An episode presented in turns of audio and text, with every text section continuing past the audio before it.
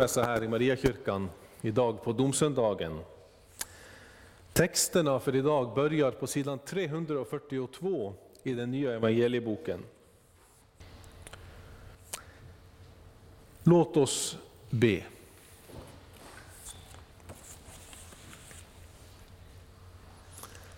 Herre, vi har kommit samman för att höra vad du Gud Fader, vår skapare, du Herre Jesus, vår frälsare, du helige Ande, vår tröstare i liv och död, vill tala till oss.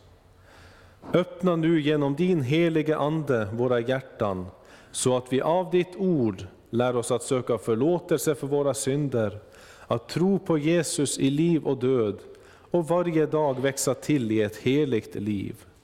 Hör oss, o Gud, för Jesu Kristi skull. Amen.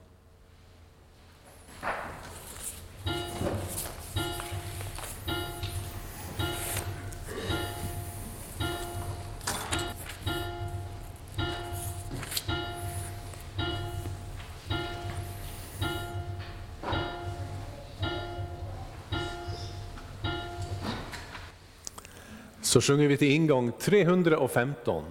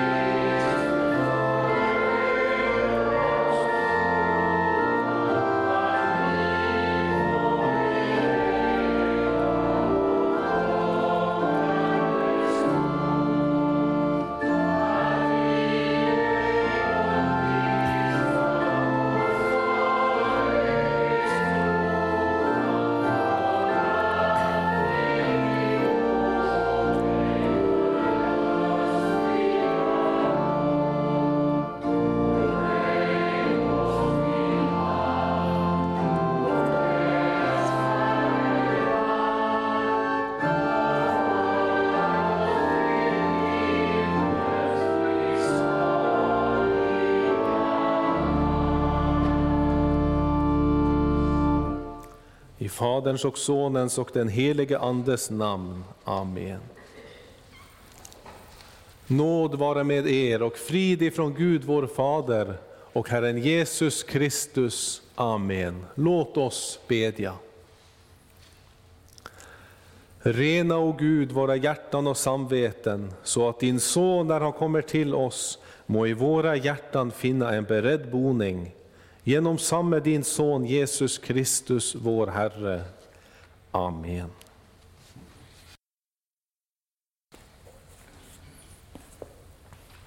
Glöm inte detta, mina älskade, att en dag för Herren är som tusen år och tusen år som en dag. Så säger aposteln Petrus i dagens episteltext. Han uppmanar sina älskade att inte glömma detta. Men när frestas vi då att glömma detta? Jo, när vi till exempel sliter med samma synd som vi har slitit med i många, många år. Och vi märker att vi blir inte bättre. Våra begär finns kvar, vare sig efter rikedom, vår nästas hustru, eller att hämnas, eller vad det må vara. Och sånt kan tynga oss under så lång tid att vi börjar tappa modet att fortsätta kampen. För vi kanske tycker att Herren för länge sedan borde ha befriat oss från denna syndens kropp, den som inom oss frestar oss till så mycket ont. Och vi kanske dagligen har bett under många år om att frias från dessa syndiga lyster, och vi vet inte hur länge vi håller ut. Vi kan också frestas när vi ser på världen omkring oss, hur många människor och folkslag som lider i härjade länder och aldrig tycks undslippa krig och elände. Och andra förföljs och åter andra lever under terror och misshandel. Eller vi själva eller någon vi älskar kanske lever i svårighet och plågas både av djävulen och andra människor. Ja, även ett långt liv eller en lång tids sjukdom kan fresta oss att glömma att en dag för Herren är som tusen år och tusen år som en dag. För en kristen så kan längtan efter evigheten, efter att få träffa igen sin hänsovade maka eller make, sina föräldrar, ja kanske i vissa fall även sina barn. Och man kan tycka att denna jämmerdal som man måste genomvandra är så alltför lång. Kort sagt, under allt missnöje och klagan, under allt lidande och längtan, så kan vi frestas att glömma detta, att en dag för Herren är som tusen år och tusen år som en dag. Men vad hjälper det då att komma ihåg detta?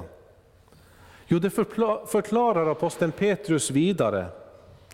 Han säger att Herren dröjer inte med att uppfylla sitt löfte, så som en del menar. Nej, han har tålamod med er, eftersom han inte vill att någon ska gå förlorad, utan att alla ska få tid att omvända sig. Eftersom det finns människor som Jesus led korsdöden och utgöt sitt blod för att rädda, men som ännu inte känner honom. Därför låter han ondskan fortgå än en liten tid, medan han bereder tillfälle för dessa att få höra evangeliet om den eviga räddningen, så att de om möjligt skulle få kunna tillhöra honom. Och den stridande kyrkan som levde innan oss, de hade på samma sätt som vi sina kors att bära. Även de drabbades av djävulens brinnande pilar och hårda slag. Om Herren då hade tänkt att nu räcker det, nu sätter jag stopp för allting, så hade kanske inte vi som lever idag hunnit höra evangeliet om honom som blev oss till frälsning. Då kanske vi hade gått under i våra synder. Men eftersom Herrens vilja är att alla ska få tid att omvända sig, att evangelium ska nå ut till de som ännu lever och är i djävulens slaveri, där förväntar Herren med sin återkomst och låter sina trogna ännu några timmar utstå det som vår gammaltestamentliga läsning säger att vi inte mer ska komma ihåg när vi väl är hemma. Och detta uppmuntrar oss att i kärlek till dem som ännu inte är frälsta hålla ut än en liten stund. Faran för oss är att Herrens dag kommer som en tjuv, hastigt och utan förvarning. Glömmer vi därför att vänta och kämpa den goda striden? Och istället ger oss hän till våra begär, till vår klagan och missmod, då riskerar vi att drabbas av vredesdomen.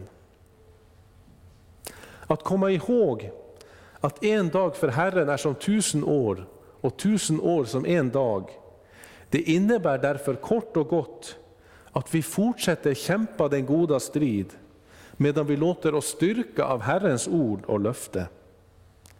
Så vi bekänner för Herren, för, bekänner våra synder för Herrens skull och tar emot hans förlåtelse. Ja, det innebär att vi kommer och mottar Herrens eget kropp och blod som han ger oss i nattvarden, just för att styrka och hjälpa sina trogna att hålla ut ännu en kort liten tid. Och skulle vi komma att tänka att den tid som vi lever här på jorden är lång, så ska vi få uppmuntras av den evighet som han har berett för alla som håller ut. För jämfört med evigheten så är våra liv här på jorden inte ens som en timme. Låt oss därför lyssna och tro när Herren förlåter, förlåter sina ångrande alla deras synder. Och låt oss tro hans ord om att det är han själv som i egen kropp och blod kommer in genom våra munnar i nattvardens bröd och vin. Och låt det få uppmuntra oss att hålla ut i kampen emot allt det som kan väcka hopplöshetens tankar hos oss. Så vi på detta sätt påminner oss om att en dag för Herren är som tusen år och tusen år som en dag. Och med tålamod fäster våra ögon på det som vi hoppas och väntar på, om nya himlar och en ny jord där rättfärdighet bor.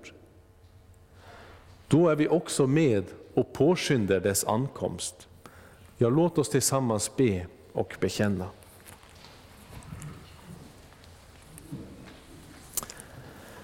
Jag fattig, syndig människa bekänner inför dig, helige och rättfärdige Gud, att jag som är född med synd på många sätt har brutit emot dig.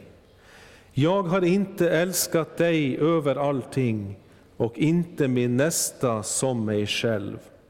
Mot dig och dina bud har jag syndat med tankar, ord och gärningar. Jag är värt att förkastas från ditt ansikte, om du skulle döma mig som mina synder har förtjänat. Men du, käre himmelske Fader, har lovat att med mildhet och nåd ta emot alla som vänder sig till dig. Du förlåter dem allt vad de har brutit och försummat och tänker inte mer på deras synder. Detta litar jag på när jag nu ber dig om förlåtelse för min frälsares Jesu Kristi skull.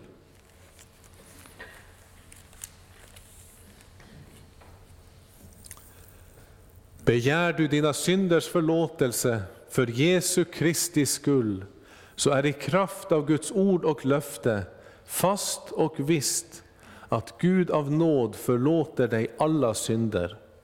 Och denna förlåtelse tillsäger jag dig på vår Herres Jesu Kristi befallning, i Faderns och Sonens och den helige Andes namn. Amen. Käre Fader i himmelen, vi tackar dig för syndernas förlåtelse genom Jesus Kristus, vår Herre. Amen. Helige Herre Gud, helige starke Gud, helige barmhärtige frälsare, du evige Gud, förbarma dig över oss.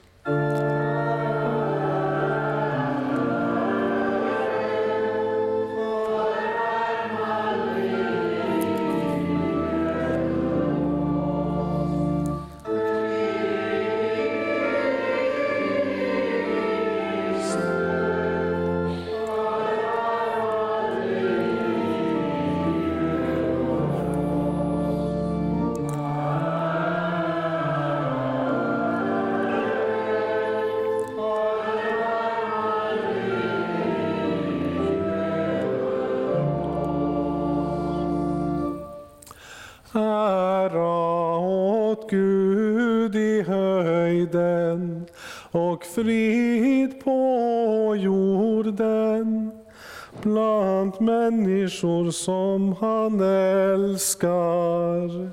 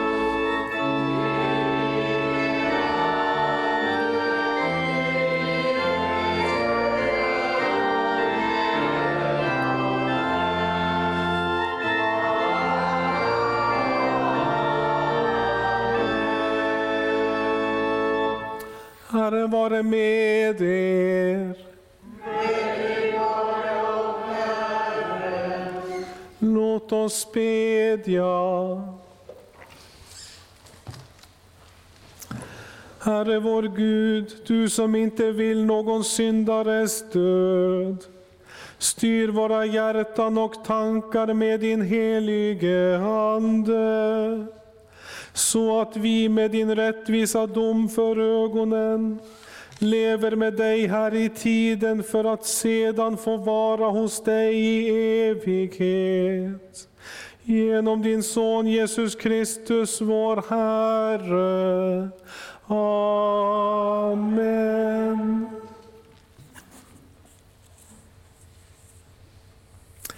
Hör Herrens ord på domsöndagen, den andra årgångens läsningar. Dagens gammaltestamentliga läsning är lik alla årgångarna och den hittar vi i Jesajas boks 65 kapitel från den 17 versen. Så säger Herren, se, jag skapar nya himlar och en ny jord, och man ska inte mer minnas det förgångna eller tänka på det. Nej, Fröjda er och jubla för evigt över det som jag skapar.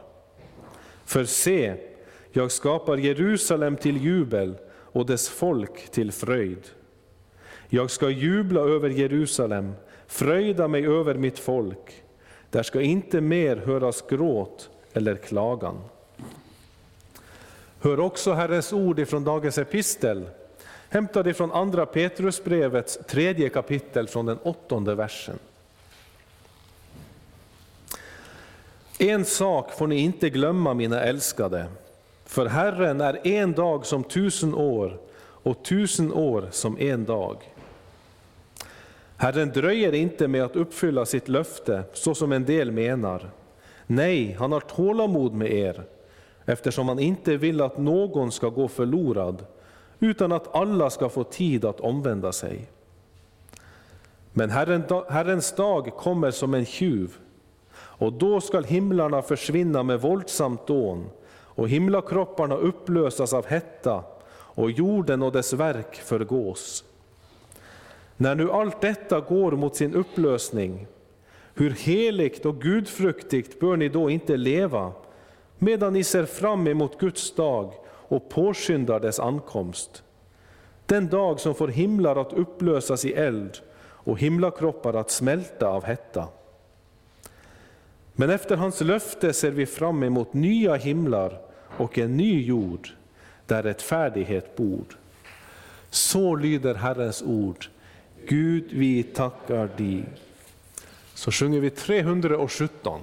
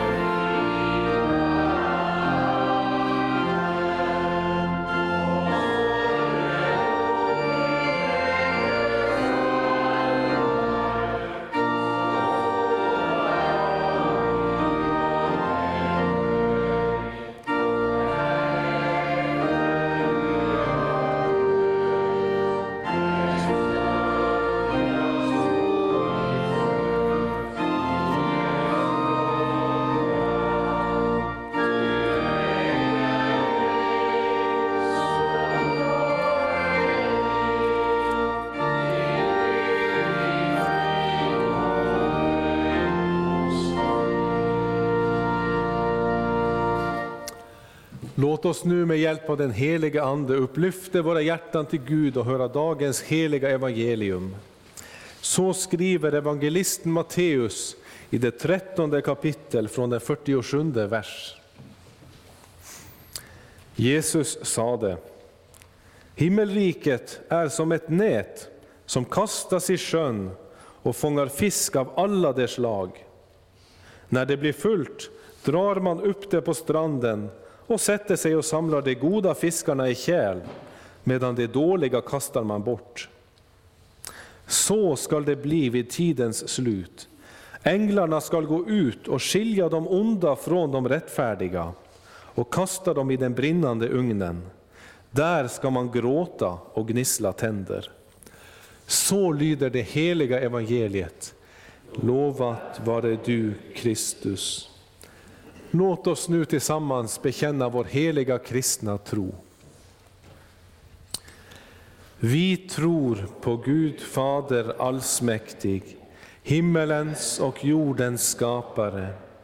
Vi tror och på Jesus Kristus, hans enfödde Son, vår Herre, vilken är avlat av den helige Ande, född av jungfrun Maria, pinad under Pontius Pilatus, korsfäst, död och begraven, nederstigen till dödsriket, på tredje dagen uppstånden igen ifrån de döda, uppstigen till himmelen, sittande på allsmäktig Gud Faders högra sida, därifrån igenkommande till att döma levande och döda.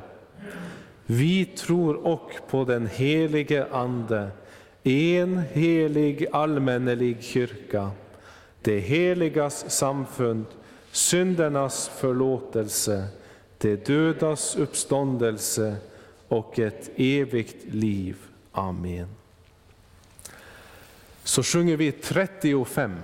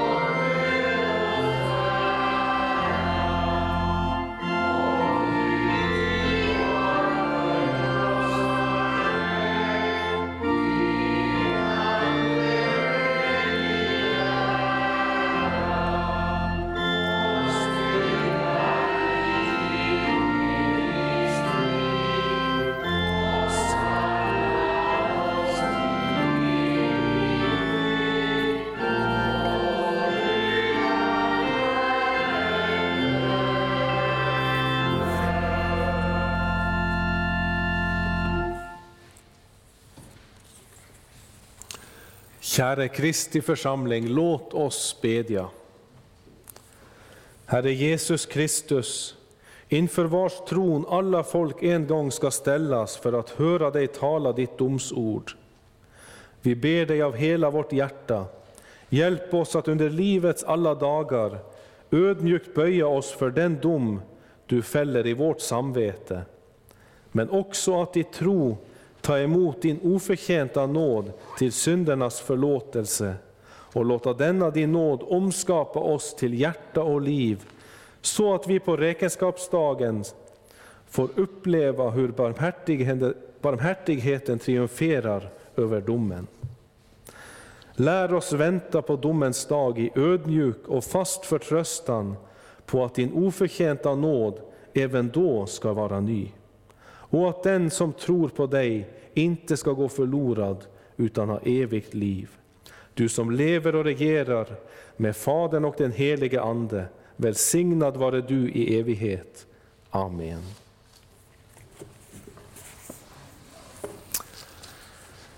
Idag har vi kommit till kyrkoårets sista söndag.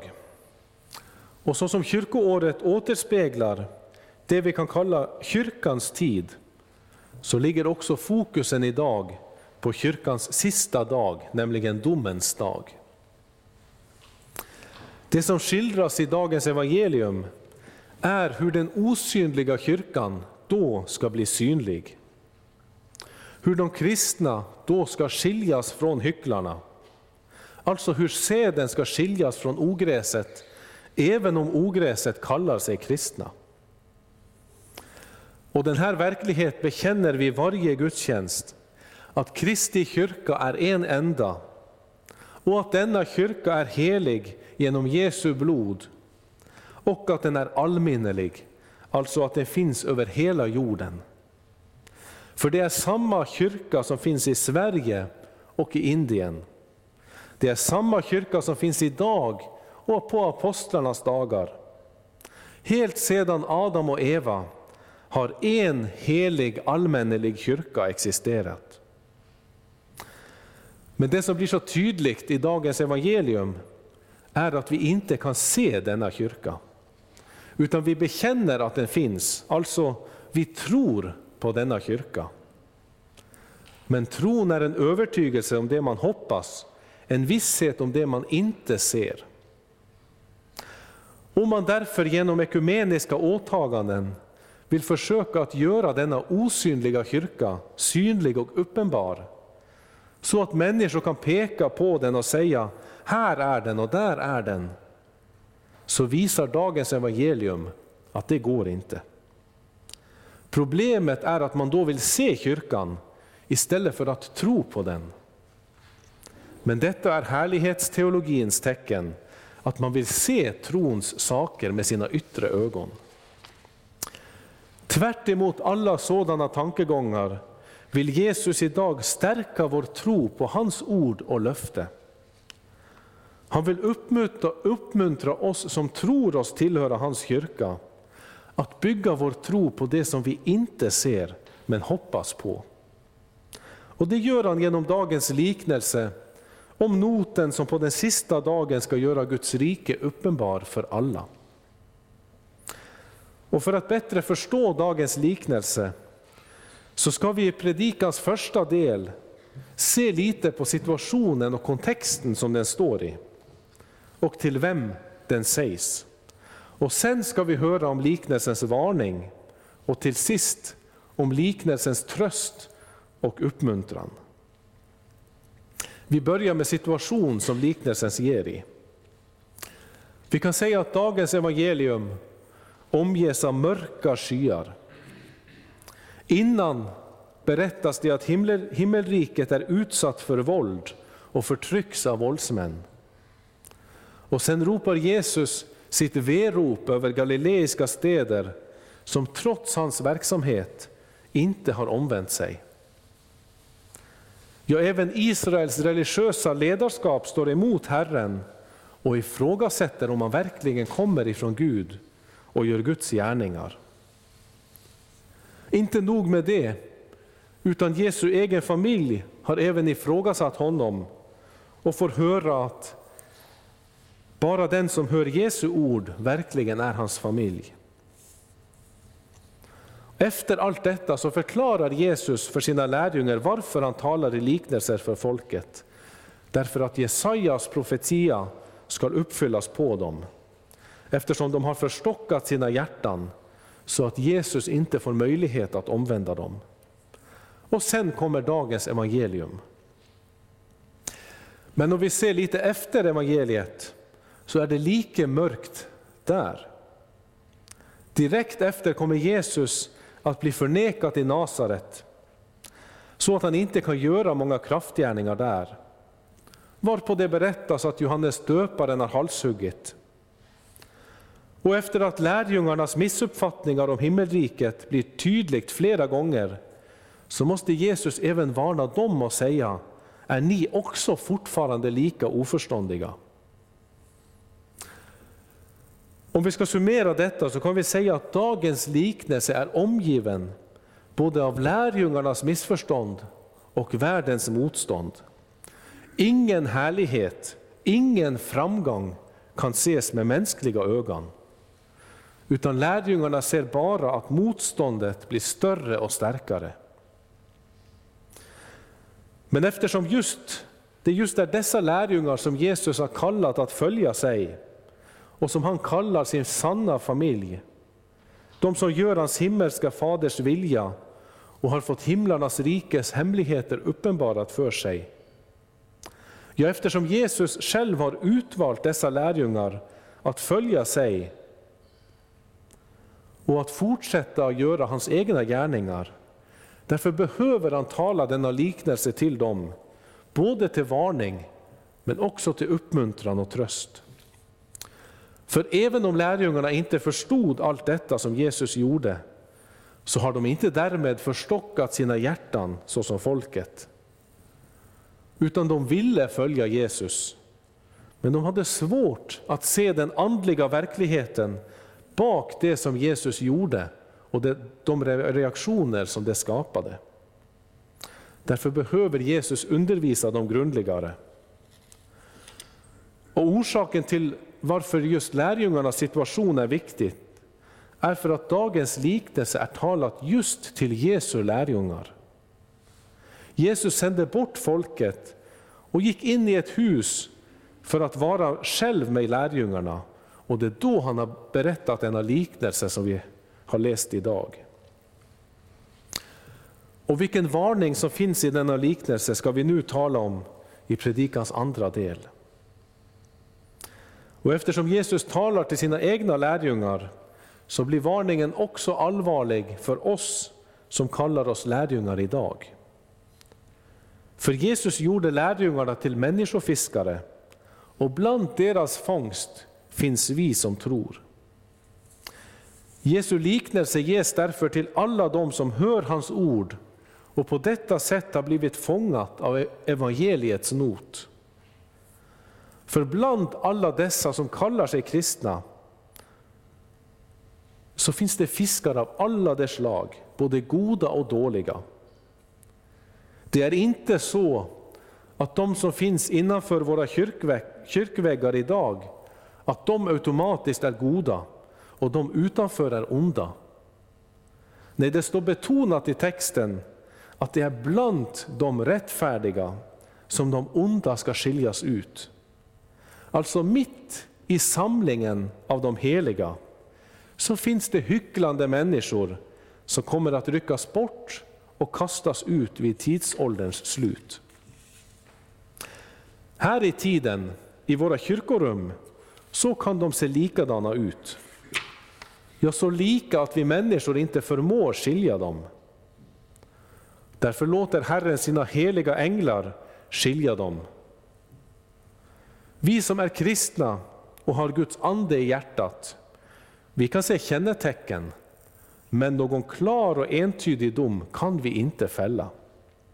Och därför är alla våra försök på att döma det som finns inne i människors hjärtan, det vill säga alla försök som går längre i bedömningen än att hålla sig till yttre ord och gärningar, felaktiga. Och det gäller både om vi dömer ut människor som hycklare, men också om vi dömer dem som sanna kristna. Om vi till exempel säger att alla döpta eller alla medlemmar i en viss kyrka, till exempel i missionsprovinsen, att alla de därmed hör till de goda fiskarna och himlarnas rike. Nej, det går inte. Domen hör Herren till. Alla försök att ta denna dom i egna händer är farligt. För om vi felaktigt dömer ut någon som dålig fisk, så kan vi komma att riva bort deras frimodighet och föra dem på fall, så att de faller ifrån sin svaga tro. Och om vi felaktigt dömer, bedömer någon som goda fiskar, så kan vi skapa falska kristna, som i sin falska säkerhet slår ifrån sig Guds kall till omvändelse och därmed går förlorad. I båda fallen fäller vi en dom vi inte har rätt att fälla och i båda fallen tar vi bort allvaret i Jesu varning till oss idag. Bibelns ordning med kyrkotukt den kan i vissa yttre fall skilja ut dem som med liv och bekännelse förnekar livets ord. Men även denna ordning är oförmögen att rensa ogräset ut med. Därför varnar Jesus som han gör idag, så att vi var och en får pröva oss själva på Guds ord. För som vi läste i episteltexten, så väntar Jesus med denna slutgiltiga, slutgiltiga urskiljning, därför att han har tålamod med oss människor. Han vill ge oss alla tid att omvända oss. Och till det ändamål vill Jesus fråga dig som lyssnar idag, vilken fisk är du? Vad om du skulle kastas i den brinnande ugnen? Och Det här är en allvarlig fråga. Försoningsmannen sår Guds ord i fyra olika typer av jord, men bara en bär sann frukt. Tio jungfrur väntade på brudgummen, men bara fem hade olja i lampan. Ja, Jesus säger idag att många olika typer av fisk fångas i noten, Gud gör inte skillnad på folk. Men bland dessa är bara en del god och resten ond. Men tyvärr så går det ofta så som Luther har sagt, att de som behöver denna varning, nej de som inte behöver denna varning, som lever av Guds ord, som ångrar och bekänner sin synd inför Herren och lever av förlåtelsen, de som hämtar sin näring av hoppet om de dödas uppståndelse för Jesu Kristi skull. Sådana, säger Luther, blir ofta oroliga och tvivelaktiga när varningen ljuder. Men å andra sidan, de som borde ha omvänt sig från sina dolda synder, som borde ha uppväckts av Jesu varning om ett evigt strafflidande, de är däremot så säkra och trygga i sin falska tro att de inte ens frågar sig själva hur det står till. Istället sitter de kanske och tänker, undrar hur sidomannen eller de som inte finns med bland oss idag har det. Men Jesaja gör det klart att Kristi nådelöften inte är till någon hjälp för dem vilkas öron inte hör och vilkas ögon inte ser. Den som inte har sett att frälsningen för mig är att Guds son kom för att frälsa syndare, därför att jag är en sådan. Och att man inte automatiskt är säker på att vara bland de rättfärdiga, även om man är kallad till präst, biskop eller av Jesus Kristus själv till att vara en av de tolv. Frågan är om man älskar Jesus eller världen. Om man älskar synden eller honom som frälser från synden. Ja, djupast sett är frågan om man genom tron på den enda rättfärdige som dog för våra synders skuld och uppväcktes till vår rättfärdiggörelses skull, om man tror på honom eller inte. För frälsningen är av nåd, men domen sker enligt våra gärningar. Det vill säga, Om vi vid tidsålderns slut av änglarna blir samlat i välsignelsens kärl, så är det enbart av nåd. Vi kan inte göra något för att förtjäna att komma dit. Men om vi kastas i den brinnande ugnen, så är det enbart på grund av våra gärningar. Då är det våra egna synder som får sitt straff, som innebär evig gråt och gnisslande av tänder. Ja, idag är som sagt kyrkoårets sista söndag. Vore det därför bara en enda dag i året där du ställde frågan till dig själv, vilket slag är jag? Så vore dagen idag ett bra tillfälle. För skulle du först idag få visshet om att du är en god levande fisk, som i strömmen av syndens frestelse och förförelse simmar motströms. Om du först idag fick visshet om att du är rättfärdig genom tron, även om du har flutit medströms så allt för mycket, därför att Jesus Kristus för din skull levde i motstånd mot djävulens frestelse, och att han gav sitt liv för alla fiskar, både goda och dåliga, och gjorde det enda som kunde bli vår räddning. Att han betalade vår skuld genom att utgjuta sitt eget blod som ett försoningsoffer till Gud och tog vår plats i den brinnande ugnens fasor. Ja, den som först idag får inse att Jesus inte behövde göra detta för sin egen skull, utan att han gjorde det för din och min skull. Han får glädja sig när kyrkoåret börjar om. Han får fira advent och härlighetens konung som kommer saktmodigt ridande på en åsna. Han får glädja sig vid jul när vi firar att Guds son tog på sig kött och föddes som människa. Ja, han får se fram till påskens budskap om hur Jesus uppfyllde hans rättfärdighet och hur pingstens under spred evangeliets not ut över hela jorden för att nå ändå upp till Sverige. Så att alla människor skulle få höra att det var för deras skull som Jesus led och dog. Därför att han ville sanka oss alla sammans till sitt rike. Ja, kort sagt, skulle du inte för än idag verkligen fått nåd att höra detta, så skulle det inte vara för sent. Ikväll vet vi inte om jorden står, men här och nu låter Jesus sitt evangeliums not dras över Uddevalla, för att du med trons ögon ska få gripa fast om löftet att det ges dig för intet, så att du ska få leva ditt liv i glädjefull väntan på Herrens återkomst då han kommer för att hämta dig hem. Men om detta inte angår dig och du vägrar omvända dig, om du därför kastar Jesu varning ifrån dig, så kan det mycket väl vara att du får sitta bland Herrens trogna hela ditt liv och inte före domedagen får ögonen öppnad för vad Jesus, Guds lamm, gjorde för dig. Att han bar dina synder upp på korsets trä och där utstår domen för din skull. Men då kommer det också att vara för sent. När Herrens heliga änglar lyfter bort dig på domens dag och kastar dig i den brinnande ugnen, då är det för sent att tänka om. Av alla insikter i evigheten så måste detta vara den värsta. Jag omvände mig för sent. Jag njöt av syndens lyster för länge och aktade inte min nådatid. Än idag vill Jesus varna alla sina lärjungar om de två utgångarna. Men han vill också uppmuntra och trösta sina hungrande och törstande lärjungar som frestas att falla i missmod och hopplöshet.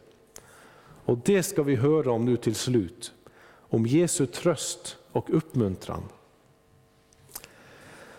Som vi sa det i början, så var det mörka skyar på horisonten för lärjungarna när de vandrade med Jesus. De missuppfattade så mycket av det som skedde och de behövde rättledas igen och igen. Men trots sitt missförstånd, så fortsatte de att följa Jesus. De hade kallats av Herren själv och hade lämnat allt för att följa honom. Men i hans efterföljd hade de sett så mycket som mänskligt sett talade emot hans förkunnelse. Och de hade sett så lite av himmelrikets utbredning. Och för att hjälpa sina lärjungar i denna situation, så att de inte skulle tro att himlarnas rike bara är en from fantasi, så förklarar Jesus att det lidande och den nöd som hans trogna möter här i världen, den skall få sitt slut. När han själv med sina änglar kommer för att sätta allting i rättan ordning, då skall all ondska dömas. Då skall inte kyrkans gemenskap längre bestå av får tillsammans med vargar i fårakläder. Då skall inte de kristnas fiender få plåga dem längre. Och de ska inte mera behöva gråta, sörja, känna smärta och ånger. Utan när Jesus kommer åter för att skilja ut de onda, då skall han sanka samman sina lärjungar och de ska få vara med honom. Då, säger den gammaltestamentliga texten, skall man ej mer komma ihåg det förgångna eller tänka på det. Utan då ska Jesus törka bort varje tår från deras ögon. Då ska de inte behöva frukta för djävulen, utan ska få gå in i en evig sabbatsvila. Ja, då ska de fröjdas och jubla till evig tid över det som Herren skapar. För i den himmelska festmåltid skall all hunger och törst efter rättfärdighet vara uppfylld.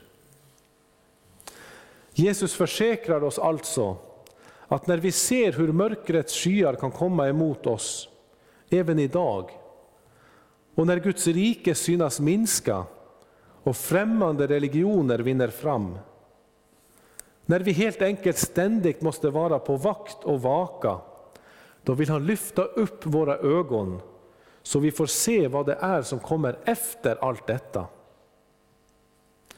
Jesus vill att era hjärtans ögon ska upplyfta, upplysas så att ni förstår vilket hopp han har kallat er till och hur rikt på härlighet hans arv är bland de heliga. Och hur oerhört stor hans makt är i oss som tror, därför att hans väldiga kraft är verksam. För om vi är styrkta av detta hopp, så kan vi även, så som Romarbrevet säger, berömma oss mitt i våra lidanden, eftersom vi vet att lidanden ger tålamod. Tålamodet fasthet och fastheten hopp. Och det hoppet bedrar oss inte. Ty Guds kärlek är utgjuten i våra hjärtan genom den heliga Ande som han har gett oss. För Bibeln säger att när vi omvände oss till Gud, bort från avgudarna, då var detta för att tjäna den levande och sanne Guden och vänta på hans son från himlen. Honom som Gud har uppväckt från de döda, Jesus som har frälst oss från den kommande vredesdomen. Våra kristna liv här på jorden handlar alltså om att vänta på Sonen och denna tidsålders slut. Och just till detta ändamål vill Jesus styrka alla sina lärjungar vi som inte av oss själva kan motstå något farligt, utan har glädjen i Herren som vår styrka. Jesus vill påminna och uppmuntra oss med hoppet som skänker oss denna glädje, så vi kan hålla ut i världen och trösta oss med hoppet om att allt lidande och motgång, allt ont har sitt slut. Därför uppmanar skriften Kasta därför inte bort er frimodighet som ger stor lön. Ni behöver uthållighet för att göra Guds vilja och få vad han har lovat. Ty ännu en kort liten tid, så kommer han som ska komma, och han ska inte dröja. Min rättfärdige ska leva av tro. Ja, genom tron på Herren Jesus Kristus, som själv har frälst oss från domen och döden, med hoppet om härligheten, styrkt av hans ord, får vi vara vissa om att vi inte hör till dem som drar sig undan och går förlorade. För vad skulle kunna fresta oss här i världen när vi tänker på vilken glädje som återstår, det som Gud har lovat? Nej, vi hör istället till dem som tror och vinner sina själar. Det hjälper oss Gud genom Jesus Kristus vår Herre. Amen. Lovat vare Gud och välsignad i evighet, som med sitt ord tröstar, lär, förmanar och varnar oss. Helige Ande, skriv ordet i våra hjärtan så att vi inte blir glömska hörare, utan varje dag växer till i tro, hopp, kärlek och tålamod intill tidens slut och blir saliga. Genom Jesus Kristus, vår Herre. Amen. Innan vi sjunger 314 så vill jag bara påminna om att vi kommer eh, som kyrkobön idag använda litanian på 700 kolon 1. Men till sist från denna plats, må fridens Gud själv helge er till hela er varelse, så att hela er ande och er själ och er kropp finns bevarade ostraffliga vid vår Herre Jesu Kristi tillkommelse. Amen.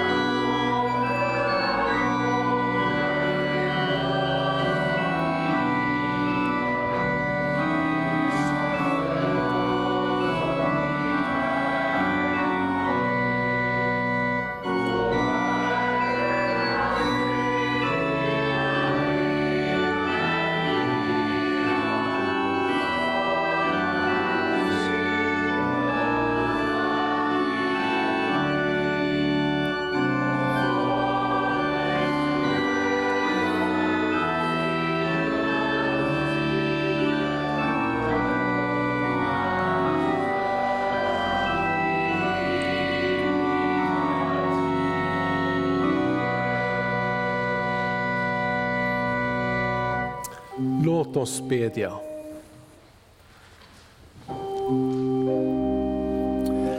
Evige allsmäktige Gud.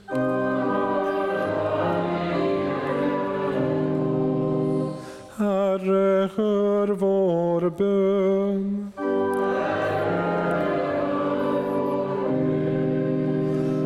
Herre Gud, Fader i himmelen, Herre Guds son, världens frälsare, Herre Gud, du helige Ande.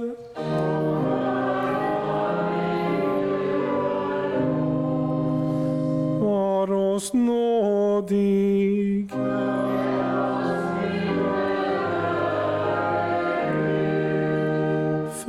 Alla synder, för lögn och vidskepelse, för allt ont, för djävulens grymhet och list, för pest och hungersnöd, för krig och världsbrand, för ondskans makter i himlarymderna, för uppror och splittring, för eld och våda, för ond bråd död, för den eviga döden.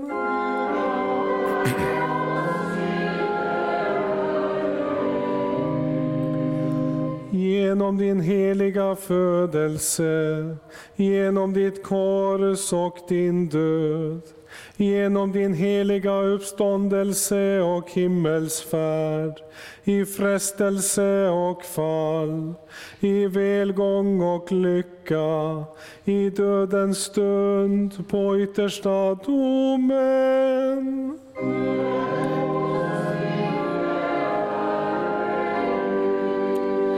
Vi arma syndare beder dig att du leder och bevarar din heliga kristna kyrka. Att du sänder trogna arbetare i din skörd. Att du med ordet giver din ande och kraft att du gör ditt namn känd i hela världen. Att du enar alla trogna, så att det förblir en jord och en herde.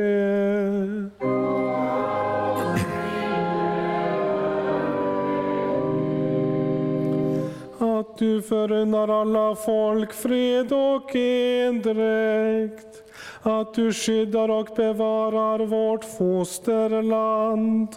Att du välsignar våra hem och för de unga på dina vägar.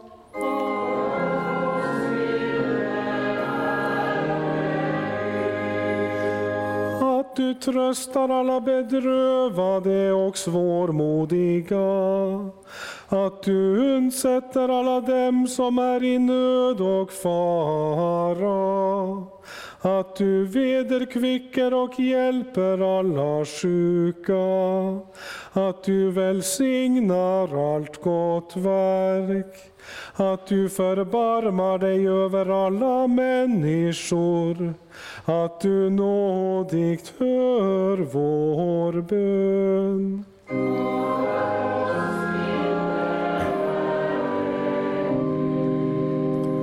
Herre allsmäktige Gud, du som hör de botfärdiga sökar och tröstar bedrövade hjärtan. Hör den bön som vi i vår nöd bär fram och hjälp oss så att allt det onda som djävulen, världen och vi själva tillfogar oss genom din Andes kraft blir till intet jord. Så vill vi frälsta från allt ont i din församling alltid tacka och lova dig. Genom Jesus Kristus vår Herre. Amen.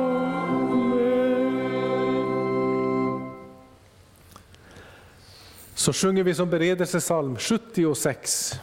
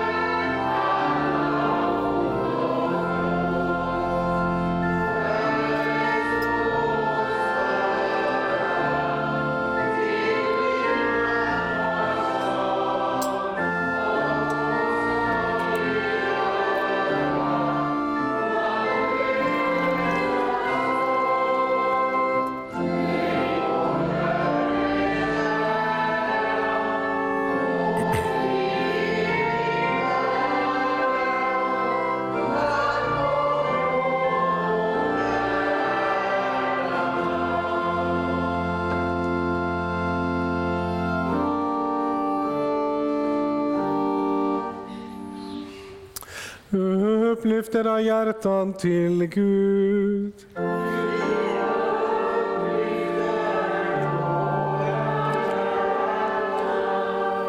Låt oss tacka Gud vår Herre.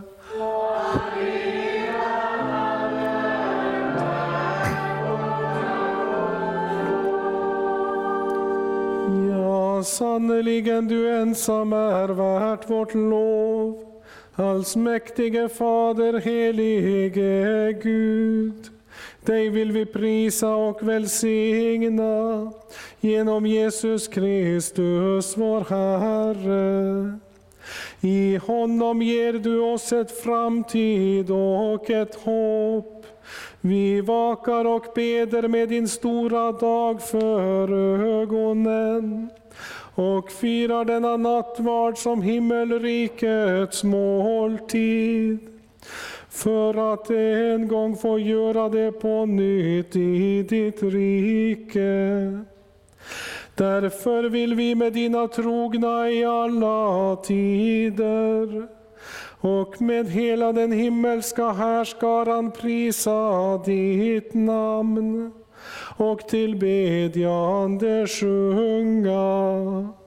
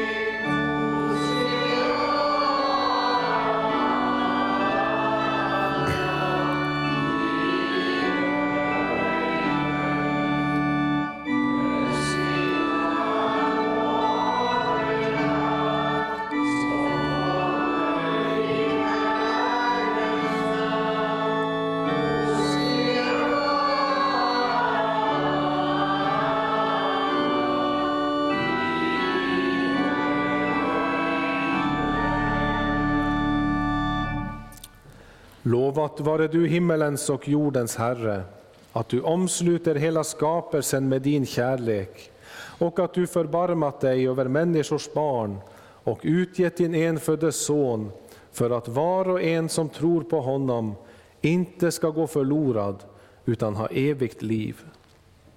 Vi tackar dig för den frälsning du har berett åt oss genom Jesus Kristus. Bered oss genom din heliga Ande att ta emot honom när han kommer till oss i sin heliga nattvard. Amen.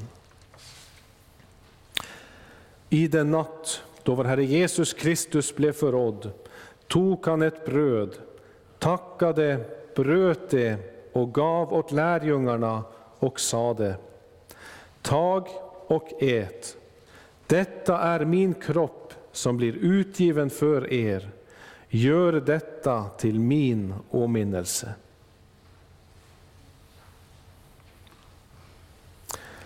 Likaså tog han kalken, tackade, gav åt lärjungarna och sade Drick av den alla. Denna kalk är det nya förbundet genom mitt blod som blir utgjutet för många till syndernas förlåtelse. Så ofta ni dricker av den, gör det till min åminnelse.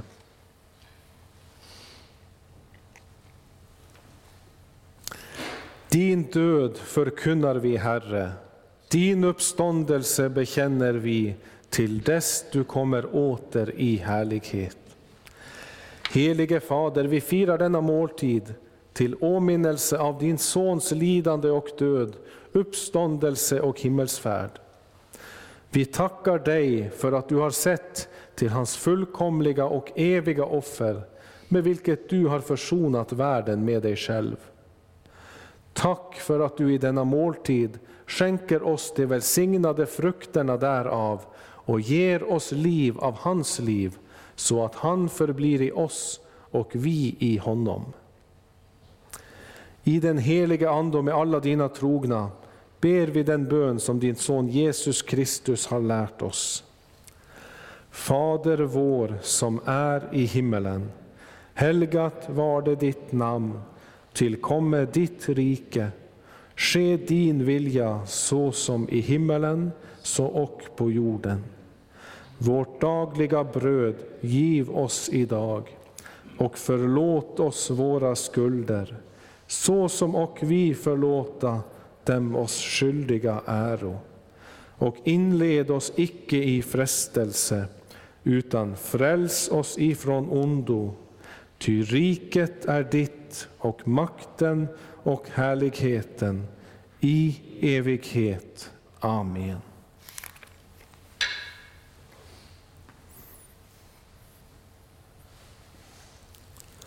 Herrens frid vare med er.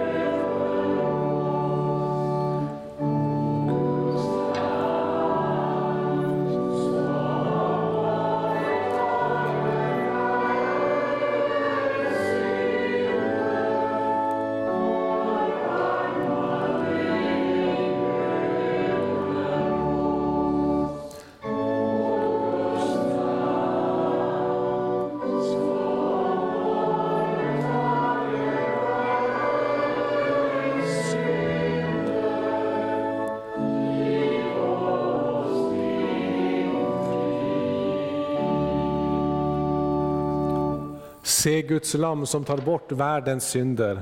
Kom, nu är allt tillrätt. Och först kan de komma som vill att jag ska doppa oblaten och sen ge.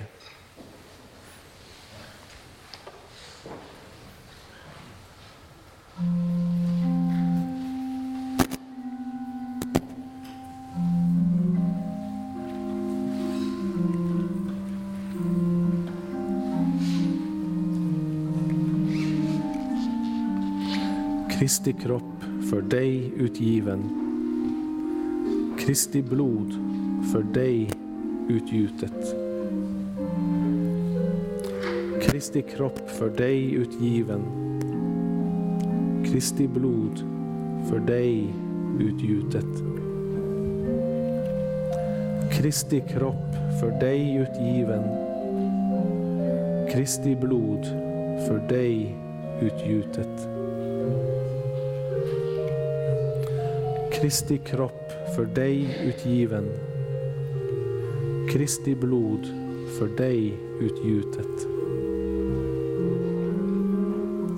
Kristi kropp för dig utgiven. Kristi blod för dig utgjutet. Kristi kropp för dig utgiven. Kristi blod för dig utgjutet. Kristi kropp för dig utgiven. Kristi blod för dig utgjutet. Kristi kropp för dig utgiven. Kristi blod för dig utgjutet. Vår Herre Jesus Kristus, vilkens kropp och blod ni här har mottagit, bevara er till evigt liv. Amen. Gå i Herrens frid.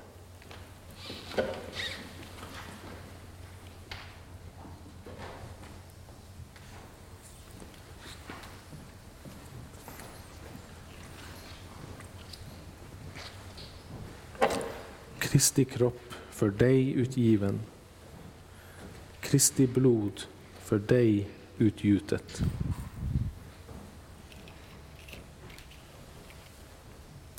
Kristi kropp för dig utgiven, Kristi blod för dig utgjutet. Ditt dopsgud bevara dig till evigt liv. Amen. Kristi kropp för dig utgiven, Kristi blod för dig utgjutet. Ditt dops Gud bevara dig till evigt liv. Amen. Kristi kropp för dig utgiven. Kristi blod för dig utgjutet. Vår Herre Jesus Kristus, vilkens kropp och blod ni här har mottagit, bevara er till evigt liv. Amen. Gå i Herrens frid.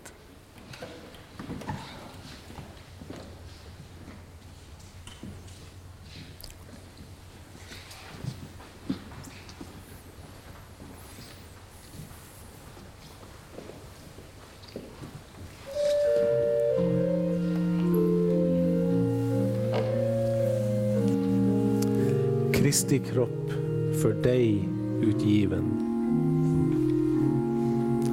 Kristi kropp för dig utgiven. Kristi kropp för dig utgiven. Kristi, Kristi kropp för dig utgiven. Ditt dopskudd dig bevara dig till evigt liv. Amen. Ditt dopskudd bevara dig till evigt liv. Kristi Amen. blod Kristi kropp för dig, för dig utgjutet. utgiven. Kristi Kristi kropp blod för dig utgiven. Kristi kropp utgjutet. för dig utgiven.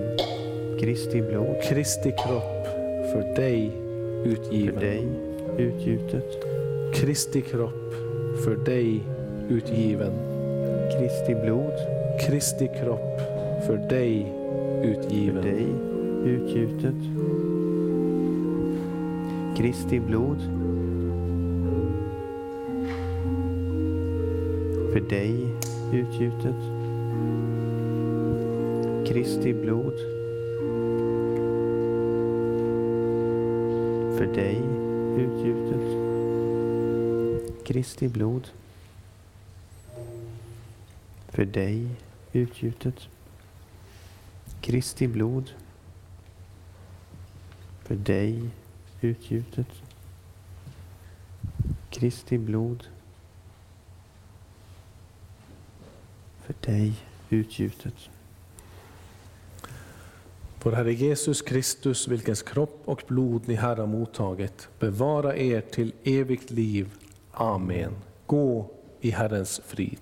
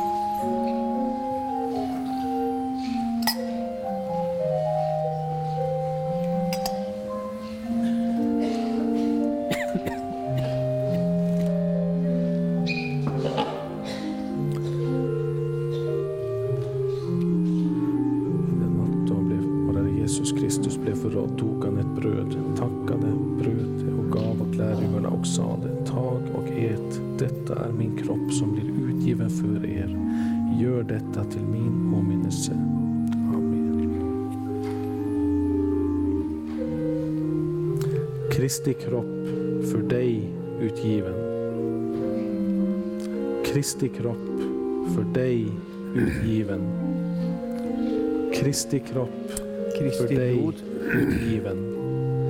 Kristi kropp för dig, för dig utgjutet. utgiven.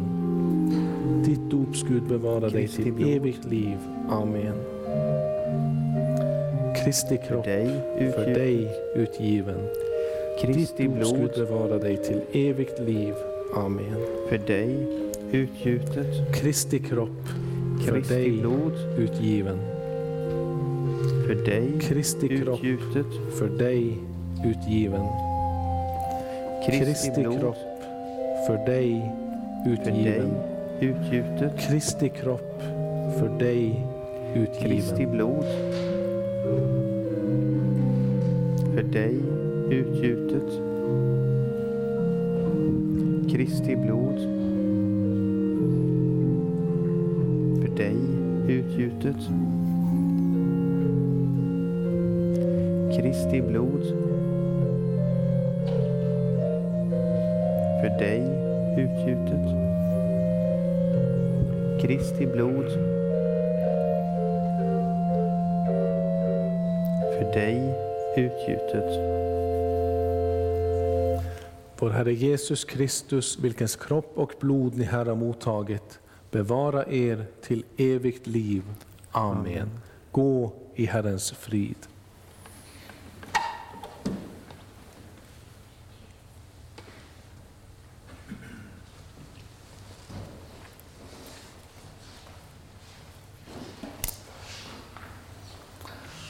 Kristi kropp för dig utgiven. Kristi blod. För dig utgjutet. Vår Herre Jesus Kristus, vilkens kropp och blod du här har mottagit, bevara dig till evigt liv. Amen. Gå i Herrens frid.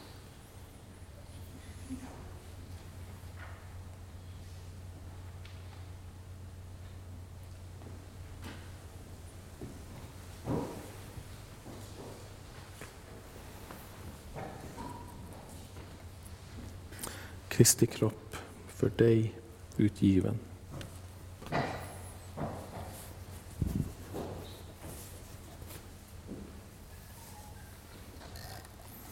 Kristi blod för dig utgjutet.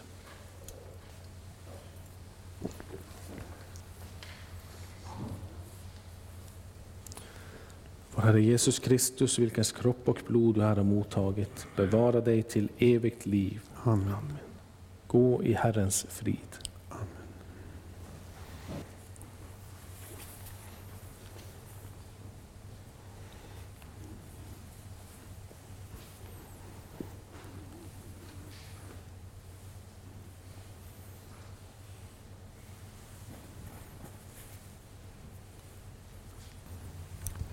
Låt oss bedja. Allsmäktige Gud, du är vår framtid och vårt hopp. Låt denna nattvard fördjupa vår vaksamhet och väntan så att vi är beredda när Herren Jesus Kristus kommer åter och då med honom får gå in i den eviga glädjen. Genom din Son Jesus Kristus, som med dig och den helige Ande lever och regerar från evighet till evighet. Amen.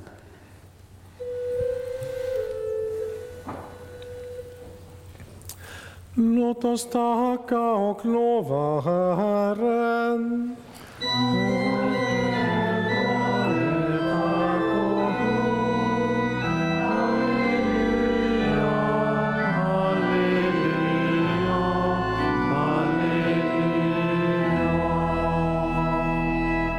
Tag emot Herrens välsignelse.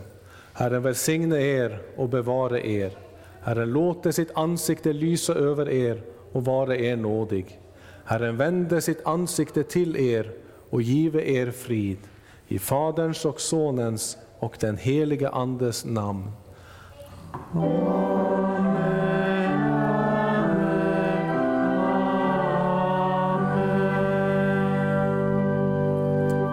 Så sjunger vi sista versen på 169.